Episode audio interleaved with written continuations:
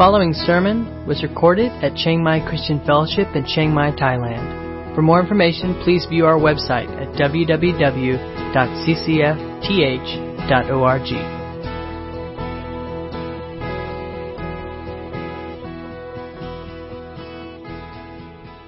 We'll be looking this morning in Matthew chapter 5, verses uh, 17 through 42. So if you want to turn your Bibles, if you have them, if you want to follow along on the screen, uh, part of the Sermon on the Mount. And so let's uh, look at this passage together. Do not think that I have come to abolish the law or the prophets. I have not come to abolish them, but to fulfill them. For truly I say to you, until heaven and earth pass away, not an iota, not a dot will pass from the law until all is accomplished. Therefore, whoever relaxes one of these, one of the least of these commandments and teaches others to do the same, will be called least in the kingdom of heaven. But whoever does them and teaches them will be called great in the kingdom of heaven. For I tell you, unless your righteousness exceeds that of the scribes and Pharisees, you will never enter the kingdom of heaven. You have heard that it was said to those of old, You shall not murder, and whoever murders will be liable to judgment. But I say to you that everyone who is angry with his brother will be liable to judgment. Whoever insults his brother will be liable to the council. And whoever says, You fool, will be liable to the hell of fire. So if you are offering your gift at the altar and there remember that your brother has something against you, leave your gift there before the altar and go. First be reconciled to your brother and then come and offer your gift. Come to terms quickly with your accuser while you are going with him to court, lest your accuser hand you over to the judge and the judge to the guard and you be put in prison. Truly I say to you, you will never get out until you have paid the last penny. You have heard it said that you have heard that it was said, you shall not commit adultery. But I say to you that everyone who looks at a woman with lustful intent has already committed adultery with her in his heart. If your right eye causes you to sin, tear it out and throw it away. For it is better that you lose one of your members than that your whole body be thrown into hell. And if your right hand causes you to sin, cut it off and throw it away. For it is better that you lose one of your members than that your whole body goes into hell. It was also said, Whoever divorces his wife, let him give her a certificate of divorce. But I say to you that everyone who divorces his wife, except on the ground of sexual immorality, makes her commit adultery and whoever marries a divorced woman commits adultery. Again, you have heard, it, uh, heard that it was said to those of old, You shall not swear falsely, but shall perform to the Lord what you have sworn. But I say to you, do not take an oath at all, either by heaven, for it is the throne of God, or by the earth, for it is the footstool, or by Jerusalem, for it is the city of the great king. And do not take an oath by your head, for you cannot make one hair white or black. Let what you say simply be yes or no. Anything more than this comes from evil. You have heard it, you have heard that it was said, an eye for an eye and a tooth for a tooth. But I say to you, do not resist the one who is evil. If, but if anyone slaps you on the right cheek, turn to him the other also. And if anyone would sue you and take your tunic, let him have your cloak as well. And if anyone forces you to go one mile, go with him two miles. Give to the one who begs from you, and do not refuse the one who would borrow from you. You have heard that it was said, You shall love your neighbor and hate your enemy. But I say to you, love your enemies and pray for those who persecute you so that you may be sons of your Father who is in heaven. For he makes his sun rise on the evil and on the good, and sends rain on the just and on the unjust. For if you love those who love you, what reward do you have? Do not even the tax collectors do the same? And if you greet only your brothers, what more are you doing than others? Do not even the Gentiles do the same? You therefore must be perfect as your Father, as your heavenly Father is perfect. Um, this uh, really needs to be uh, preached all together, and really the whole Sermon on the Mount really needs to be preached all together in one shot. But um, that would require about a seven-hour sermon, so we don't. We're not doing that. And even this passage, uh, to do the, all these verses, uh, I'm struggling because uh, I want to do it all at once, but I'm not going to make it. I don't know how far I'm going to make it, but I promise I'll quit before lunchtime. Uh, or you can start throwing things at me. How's that? Uh, but we'll see how far we get. But it, it, I wish I could do it together because it really all fits together as one unit. Um, and uh, as we are going through the Sermon on the Mount, as we said, it, it's uh, a sample or summary of really the core teachings of Jesus, the main content of what Jesus taught. So at the end of the book of Matthew, uh, Jesus says, um, Go into the world, make disciples of all the nations, teaching them to do what? To have really good theology, right? Is that what it says? No, it says teaching them to obey everything I have commanded you, right? All my teachings, you need to be obedient to those teachings. So what, what is it that Jesus taught? What are the teachings that, that, that he commanded us to obey? Well, uh, the Sermon on the Mount is a good summary of those teachings. So it's super important, extremely important that we understand and get an idea for what Jesus is teaching here, what his commands are, what is it we are to obey. Uh, but this raises a question that Jesus uh, addresses even in the sermon, and that is what is the relationship between Jesus' commands and the Old Testament commands? Uh, why didn't Jesus say, "Go into, this, into all the world and make disciples of all the nations, teaching them to obey everything that was written in the Old Testament"? Right? We already know, and, and by, certainly by the time Matthew wrote his gospel, a number of years after Jesus died and rose again, um, this was a, this was a debate. This was an ongoing thing in the church. What's the relationship between Jesus' commands and the Old Testament commands? Are we to keep both? Do we do we only do Jesus? Do we only do the Old Testament? Do we somehow mix them together? What's the relationship? And um, Jesus was aware, uh, even in his day before he died, uh, that this dispute was coming up. And, and so Jesus himself addresses this issue. Does Jesus support the Old Testament? Does he uphold the Old Testament commandments? Um, or does Jesus toss out the law of Moses as somehow not important or somehow defective? How do we answer that question? Is the Old Testament defective? Yes or no? How many say no? Then why aren't you following it? Right? Right? That's the problem. Right? If it's not defective, then why are we not out uh, uh, slaughtering lambs this morning? Right? Instead of singing about Jesus our cornerstone, right? That's the problem. And it makes this passage and passages like it very difficult. And Jesus does not make things any easier on us because uh, he says, I did not, do not think I have come to abolish the law or the prophets. I have not come to abolish them, but to fulfill them. For truly I say to you, until heaven and earth pass away, not an iota, not, not the smallest character of the law will pass away. Not one dot of the Old Testament law and prophets will be abolished. Right? Uh, therefore, who, whoever relaxes, I like these words, whoever relaxes one of the least of these commandments and teaches others to do the same will be called least in the kingdom of heaven.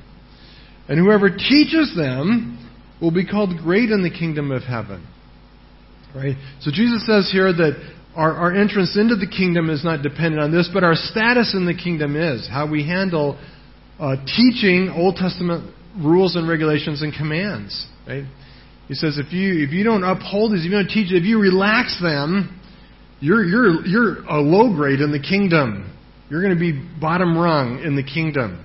But if you uphold and teach these, you will be great in the kingdom. But here's the problem. here's the problem.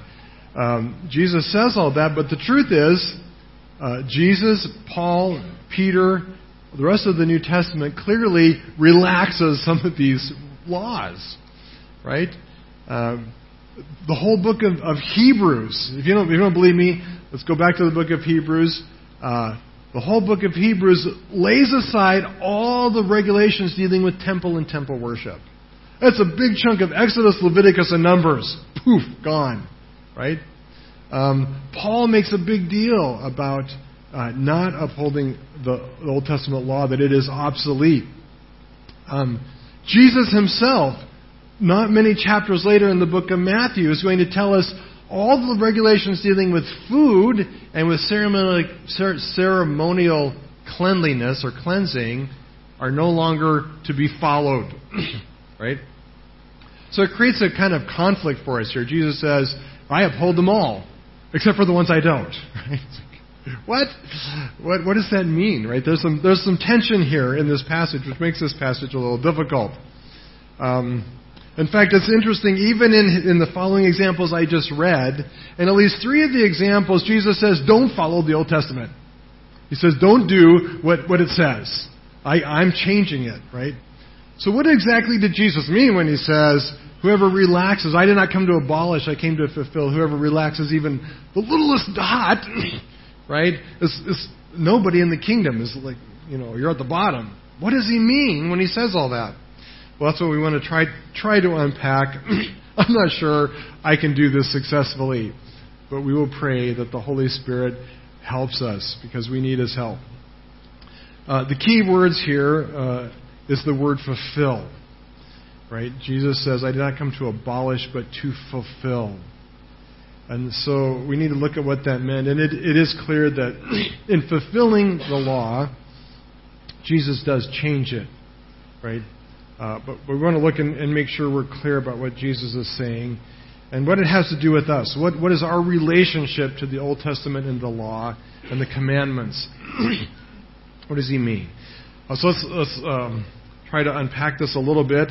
Like I said, we're not going to get it all done today, but um, we'll, we'll, get as far as we can. Uh, do not abolish but fulfill. He says, I did not come to abolish or to cancel or to do away with the Old Testament but Jesus says, I came to fulfill it. Uh, first thing that's important to note here is that um, he puts together the law and the prophets, meaning really the whole Old Testament. So what Jesus is talking about here is not just the commands of Moses, but he's really speaking of the commands of Moses as well as the whole Old Testament.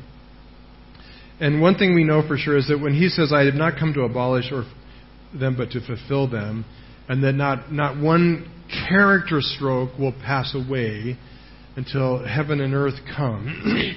uh, Jesus affirms that he holds the Old Testament, all of it, Genesis to Malachi, every word of it, every letter, every stroke, he upholds it as God inspired and authoritative. God inspired and authoritative as truth that must be upheld and followed. Um, uh, G- Jesus does not in any way diminish or lower the authority of Old Testament Scripture. In fact, over and over, Jesus explains his own life and ministry in terms of the Old Testament.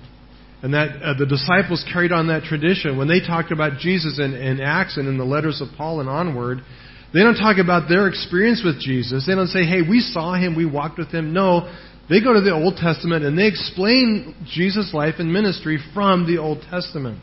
Right? So uh, it, it, it, should challenge us to, uh, the same way to hold Scripture in the highest regard.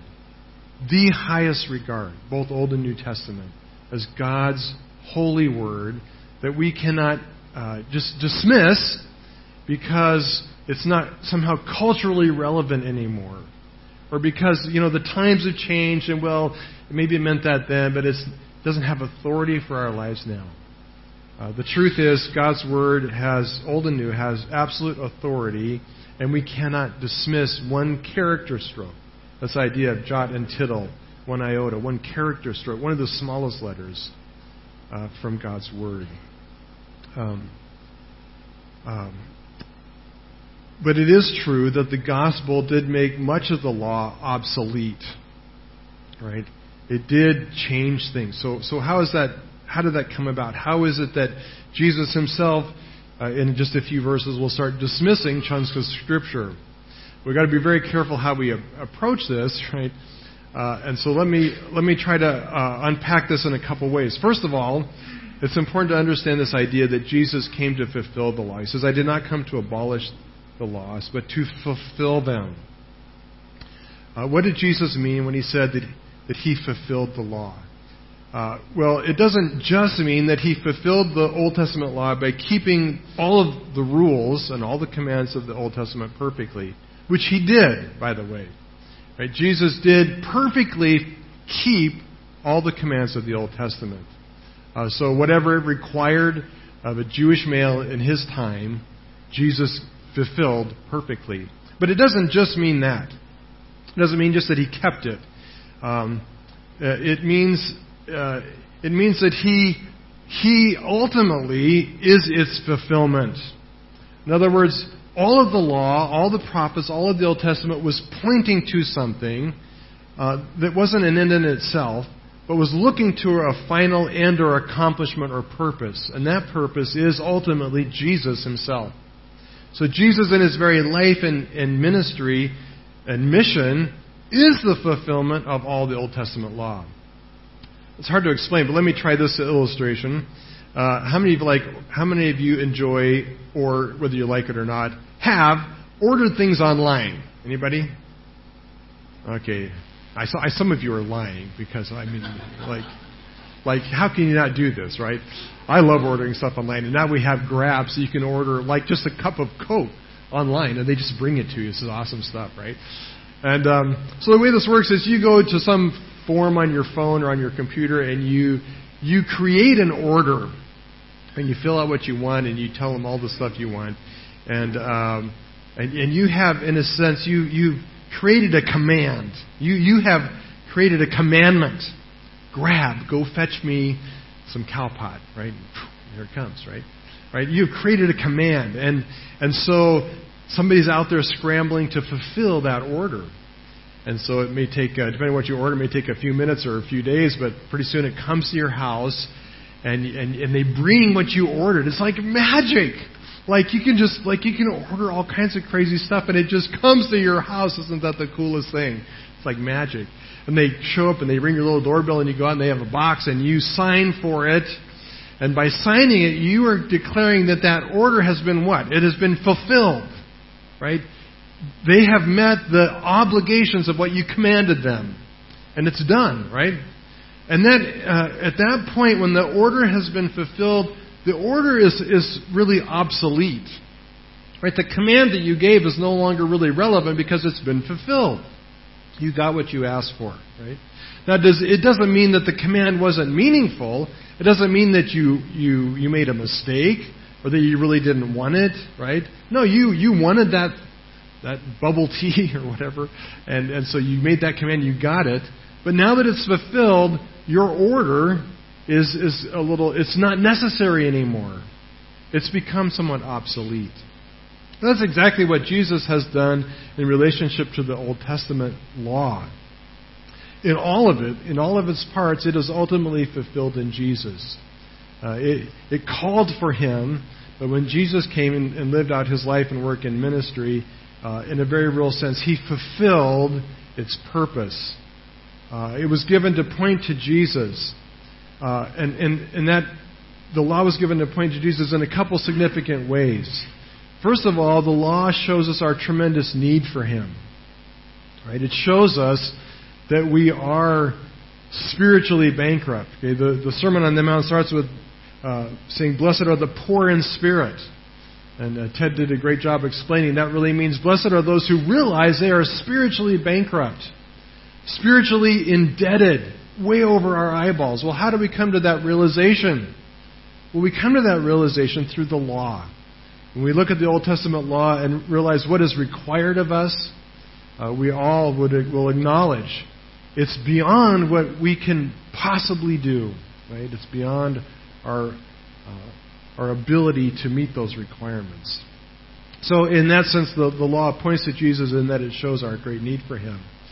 But it also uh, does more than that. It doesn't just show us our own spiritual bankruptcy, but it actually also shows us, when rightly understood, the very heart of God that was ultimately revealed to us in the person and work of Christ. The law, the Old Testament, the law and the prophets, uh, shows us God's heart, which is ultimately revealed in the person and work of Christ. Jesus is the final and perfect revelation of who God is and what God is about. And the law is a picture of that. The law shows us something of God's heart.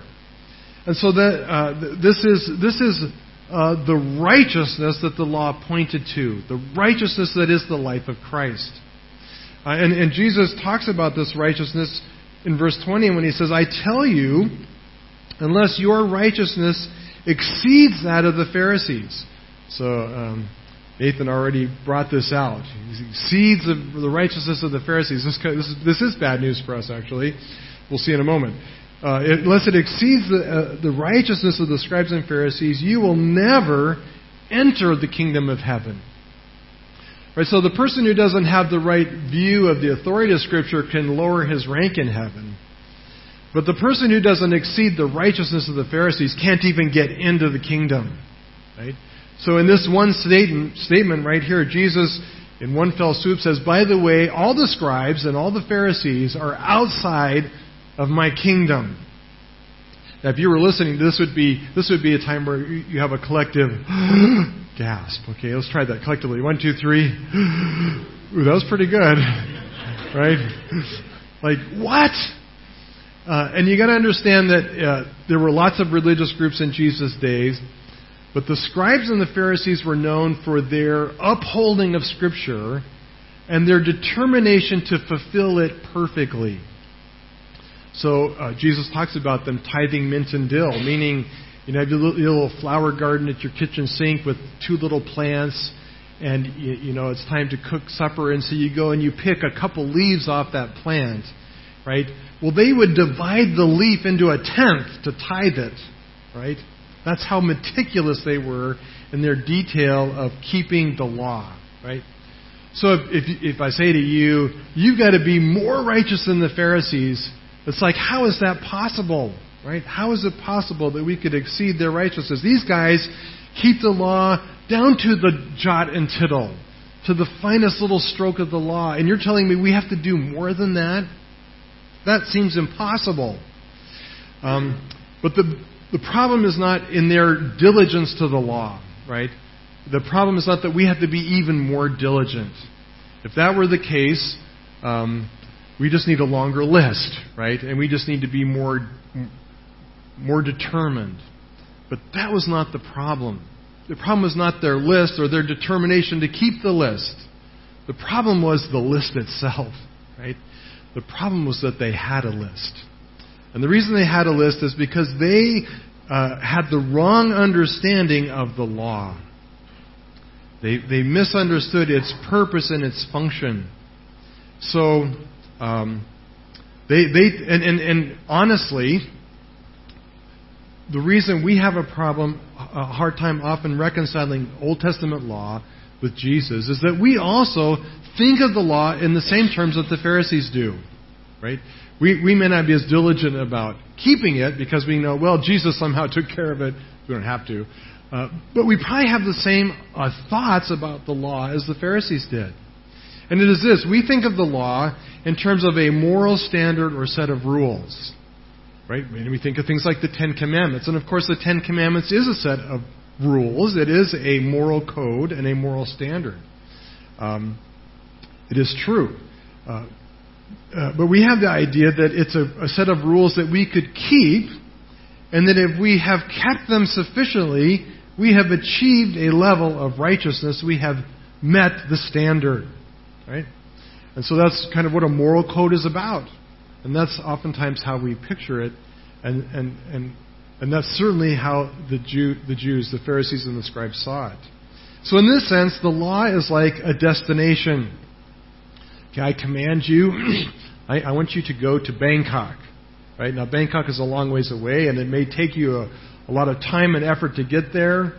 Uh, maybe you'll need to buy a plane ticket or a bus ticket. Maybe you'll need to get your car and fill it full of gas. But it's a destination.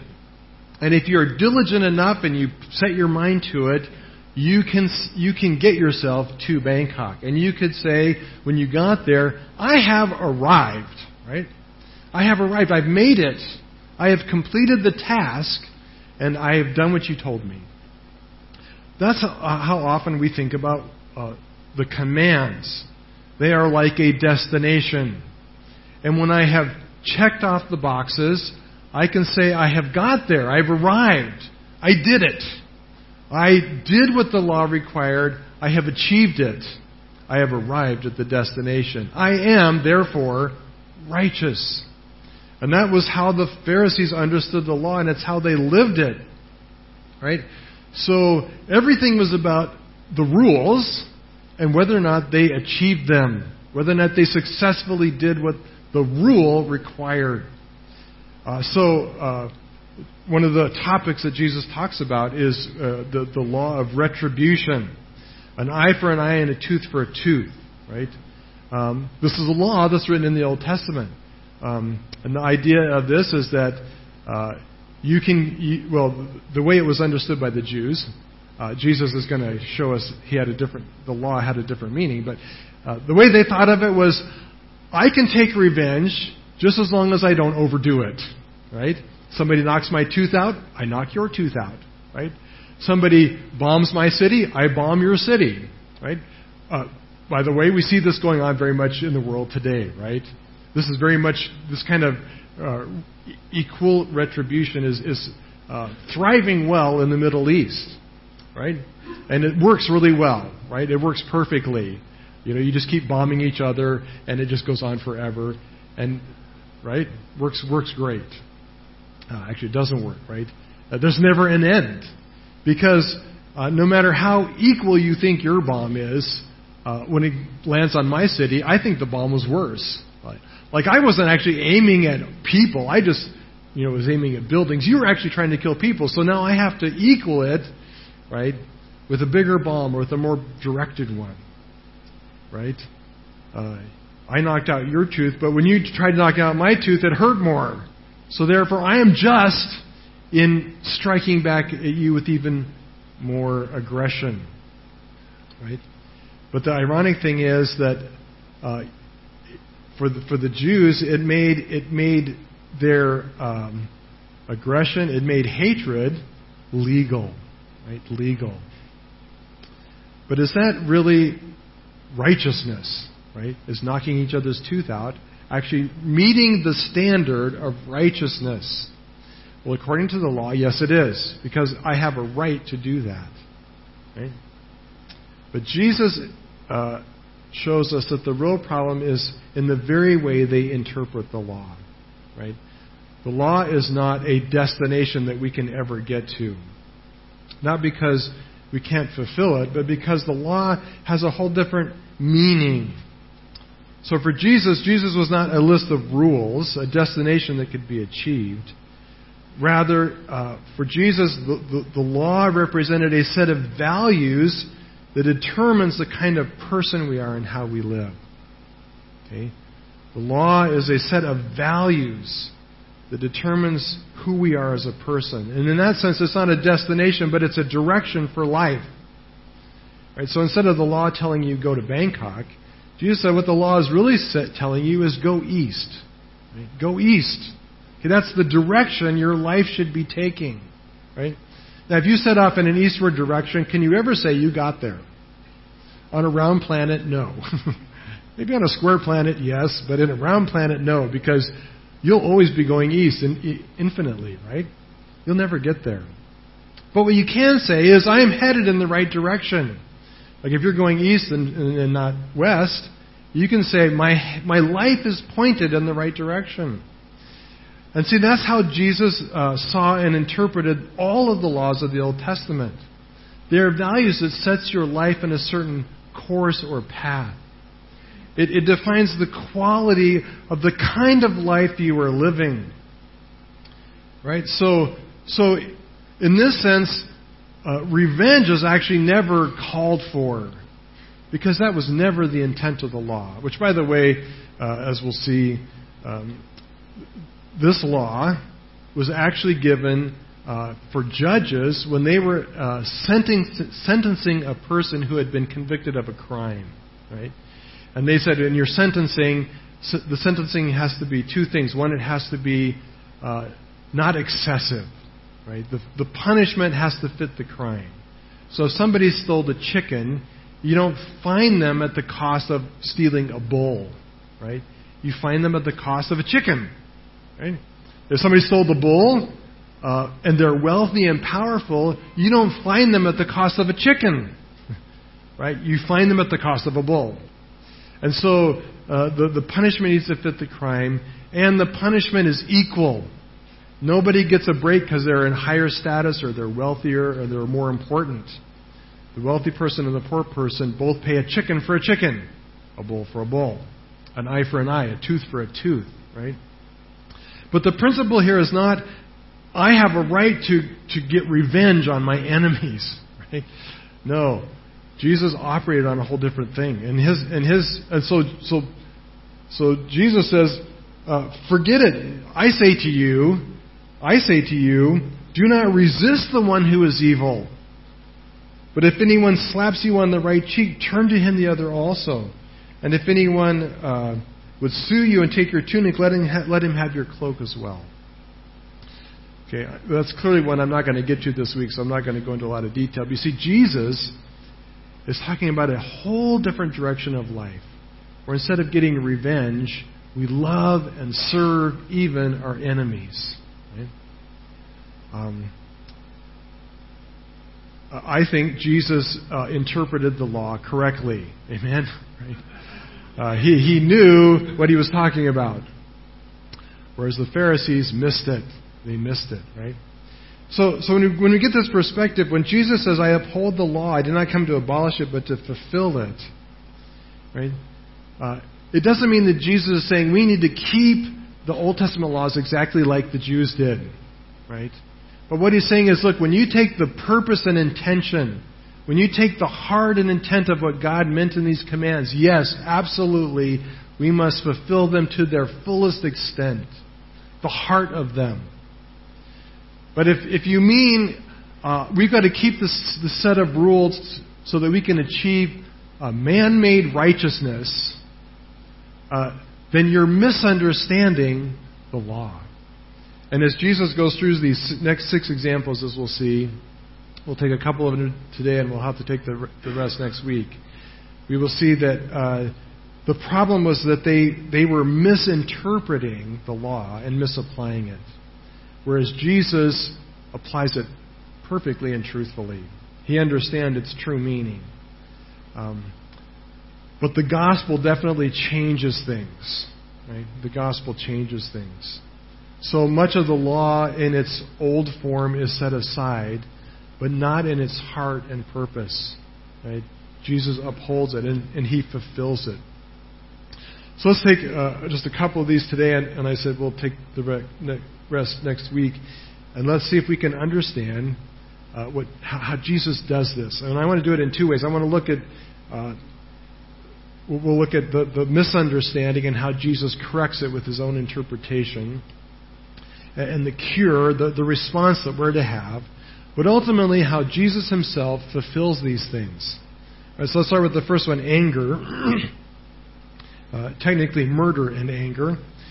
Uh, you have heard it said, and each of these begins with this phrase, you have heard that it was said. In other words, uh, this is a common part of, of, of your religious culture and heritage.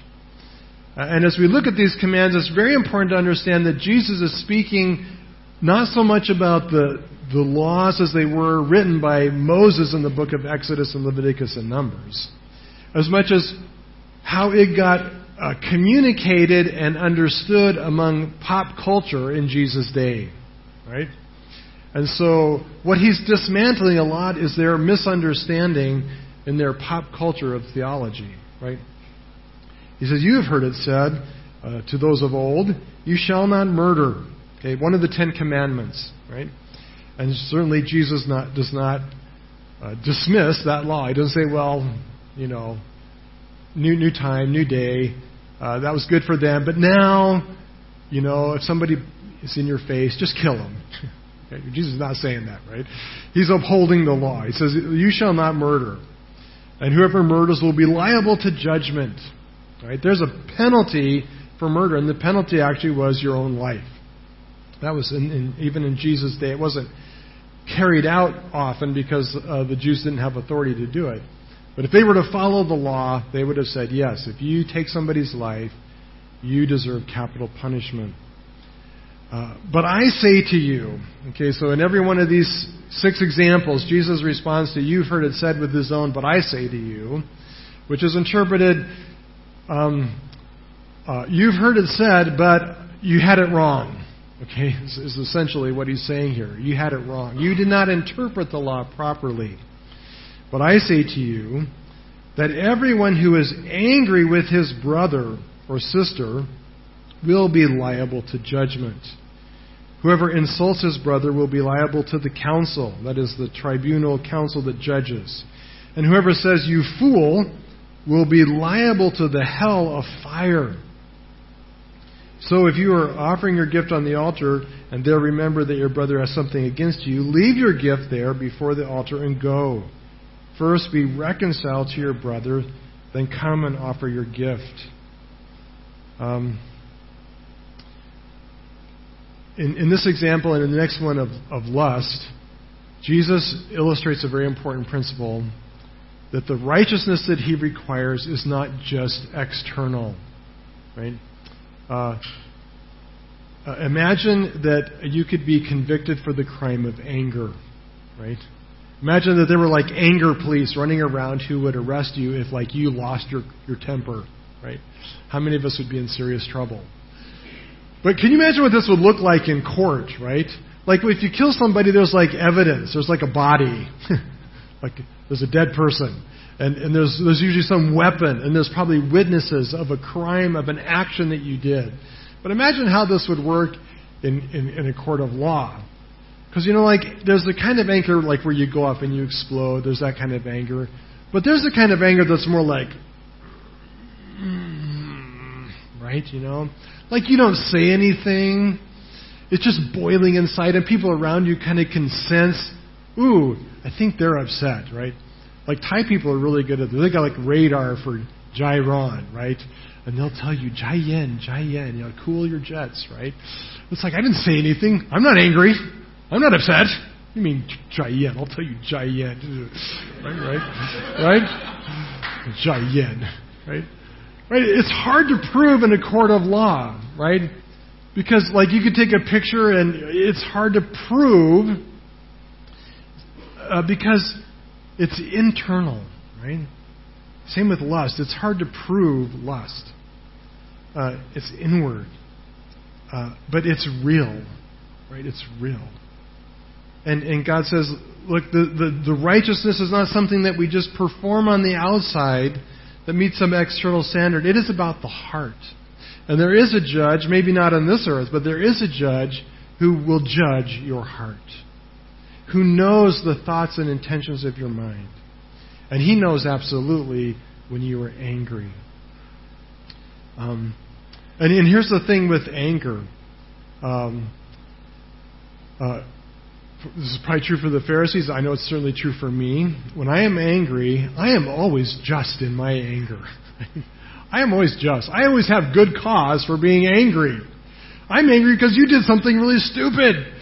Right? You harmed me. You wronged me in some way, and I have a right to respond with anger. I am justified in that in that response. Um, and and the idea is that in anger, we it is a sense of punishing others for the wrong that they've done to us. I have a right to respond to you with with these with these uh, attitudes and even words that are harsh because you have wronged me. And so he talks not only about anger, but he says if you call your your, your brother, you empty head, you lughead, you, you idiot, right? Uh, you fool. Um, I'm, I'm justified in that response because you have wronged me, right?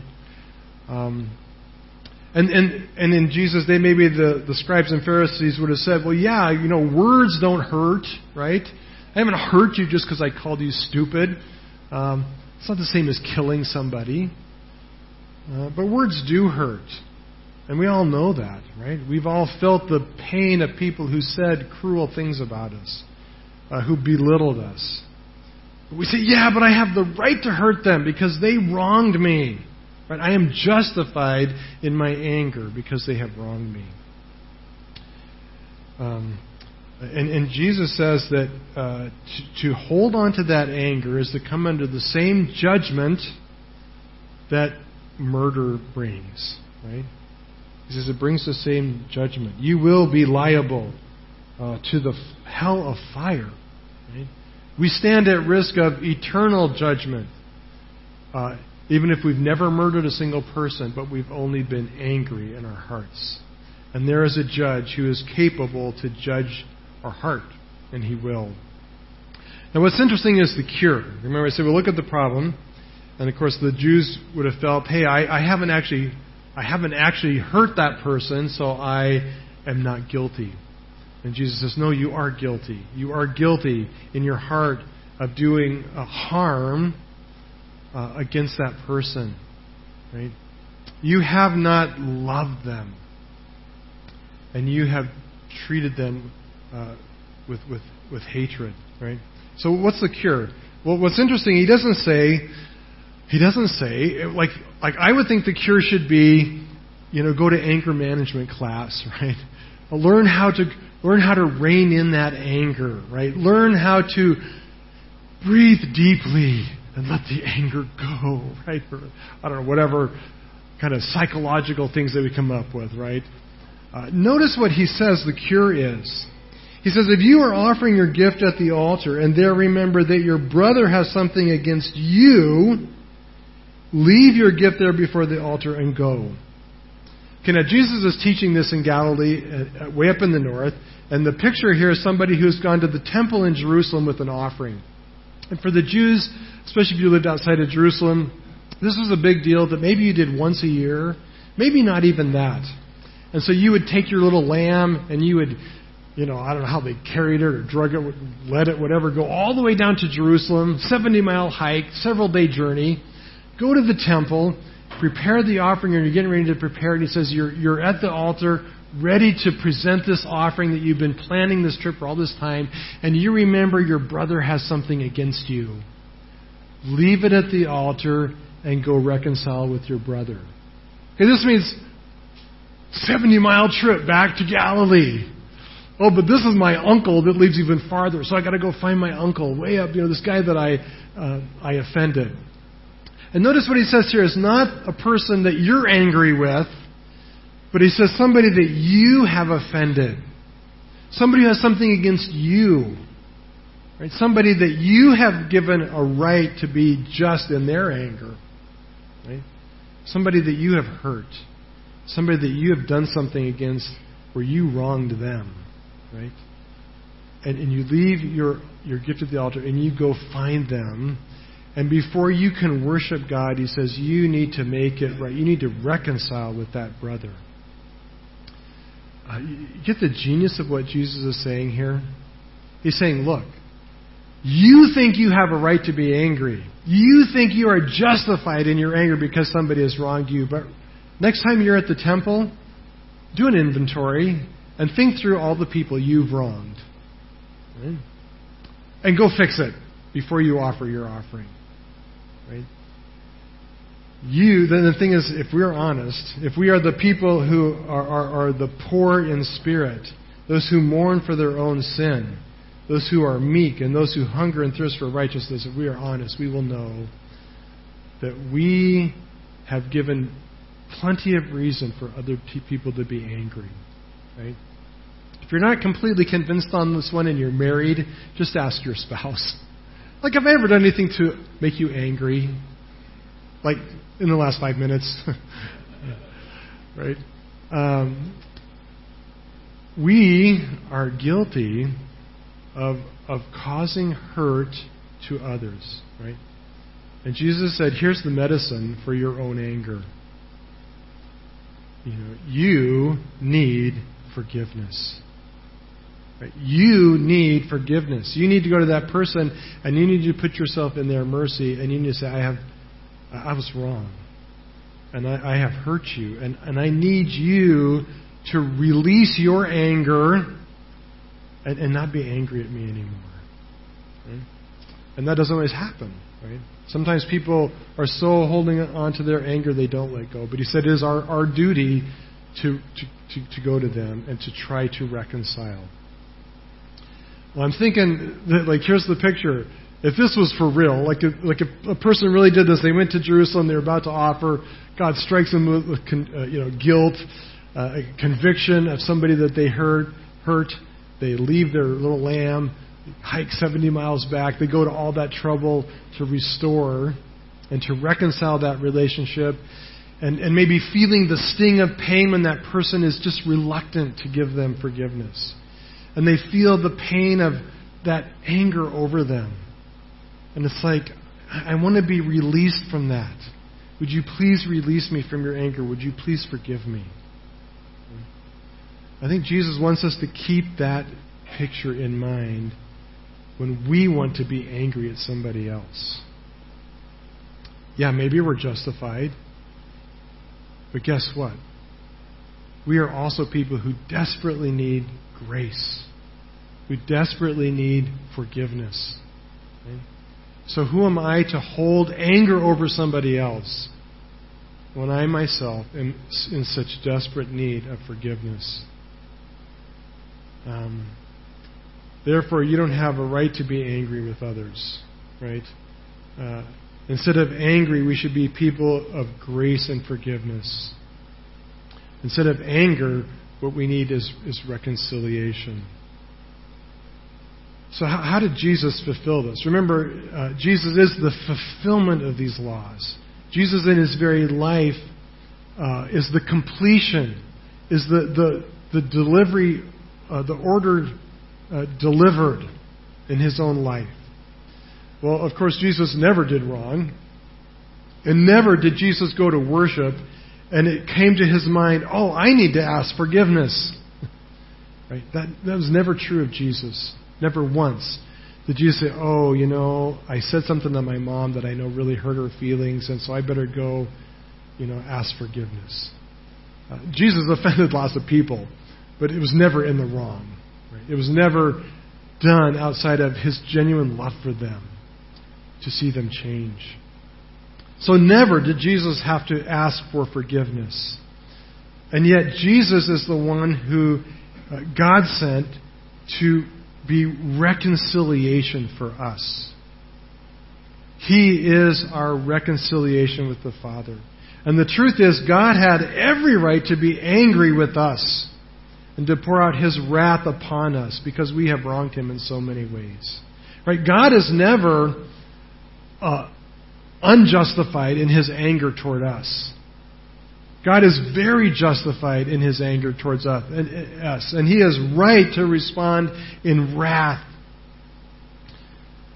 But instead of pouring out his wrath and anger on us, which we deserve, God turned his anger and his wrath towards Jesus as he hung on the cross. Right? Uh, God sent his son, Jesus, to be our reconciliation, to be the peace offering between an angry God and sinners. A God who was just in his anger and who had every right to destroy us in his anger, but who instead chose to pour his anger out on his own son, who was guiltless and innocent. Jesus was, in fact, murdered by our anger. Literally. Uh, it was out of the anger and hatred of the Jews and the Romans that they uh, joyfully nailed Jesus to the cross. Uh, and on top of that, God turned his anger toward us onto Jesus so that we could be reconciled with God. You see, God did leave his, his, his, his offering at the altar. And he came to make reconciliation with us, not because he was guilty, but because what he values more than anything else is a right, reconciled relationship with his, with his children. Right? And, and see, that fulfills the law. The law was that, that we would be people who live for reconciliation, who strive to have loving relationships with each other where there is grace and there is forgiveness. You know, I, am in addition to being the pastor of CCF, I'm also the director of the Family Connection Foundation, and in that we have lots of teams, and it just kills me uh, how often these teams can't get along together, right? And how, as brothers and sisters in Christ, uh, I'm not surprised that we hurt each other and that there's anger, because I, I cause that a lot of times myself. A lot of times my words cause anger and hurt. But what is frustrating for me is that people can't get past that. Right? They feel victimized and they feel justified in their anger and they cannot let it go. And they cannot let it go. And, and sometimes, you know, maybe teams, maybe they shouldn't work together. Uh, Paul and Barnabas couldn't work together. Sometimes maybe we need to go our separate ways. But we should never separate where there is not, on a relational level, reconciliation. Right? Where there is restored relationship as brother and sister in Christ. Okay, I only got one of them done out of six. I didn't get very far at all. I'll somebody at least get three of them done. Um, Let's close with this. Uh, Jesus um, extends to us grace. Right? Um, the truth is that uh, the reason our righteousness must, must exceed that of the Pharisees is not because we need a greater external righteousness, but because of the deep unrighteousness of our very heart. We all know we are guilty of anger towards a brother. We have all fallen short of the law. The solution is not to try harder. The, the solution is not to, uh, you know, solve all the problems. The solution is we need we need grace. Right? The only righteousness that exceeds the righteousness of the Pharisees is what? The righteousness of Christ. Right? It is as Jesus applies his righteousness to our life that we enter into and belong in the kingdom of God. It is not by our own doing. Now, we'll see as we go through the rest of this that that doesn't mean we, we don't strive for these values and we don't adopt the law as, as a means of setting a direction for our life. Right? We should be a people who are on a course where anger is, is more and more a, a distant thing from our life because we love people like God loves them. But we start on this course not by our own effort, but by the grace and forgiveness of Jesus, right? By His righteousness. It will never be a righteousness that is our own. We enter the kingdom only because we are clothed, as we sang this morning, uh, clothed in His righteousness alone. Uh, that is our hope, and that is His grace. Let's pray. You've been listening to a sermon recorded at Chiang Mai Christian Fellowship in Chiang Mai, Thailand. For more information, please view our website at www.ccfth.org.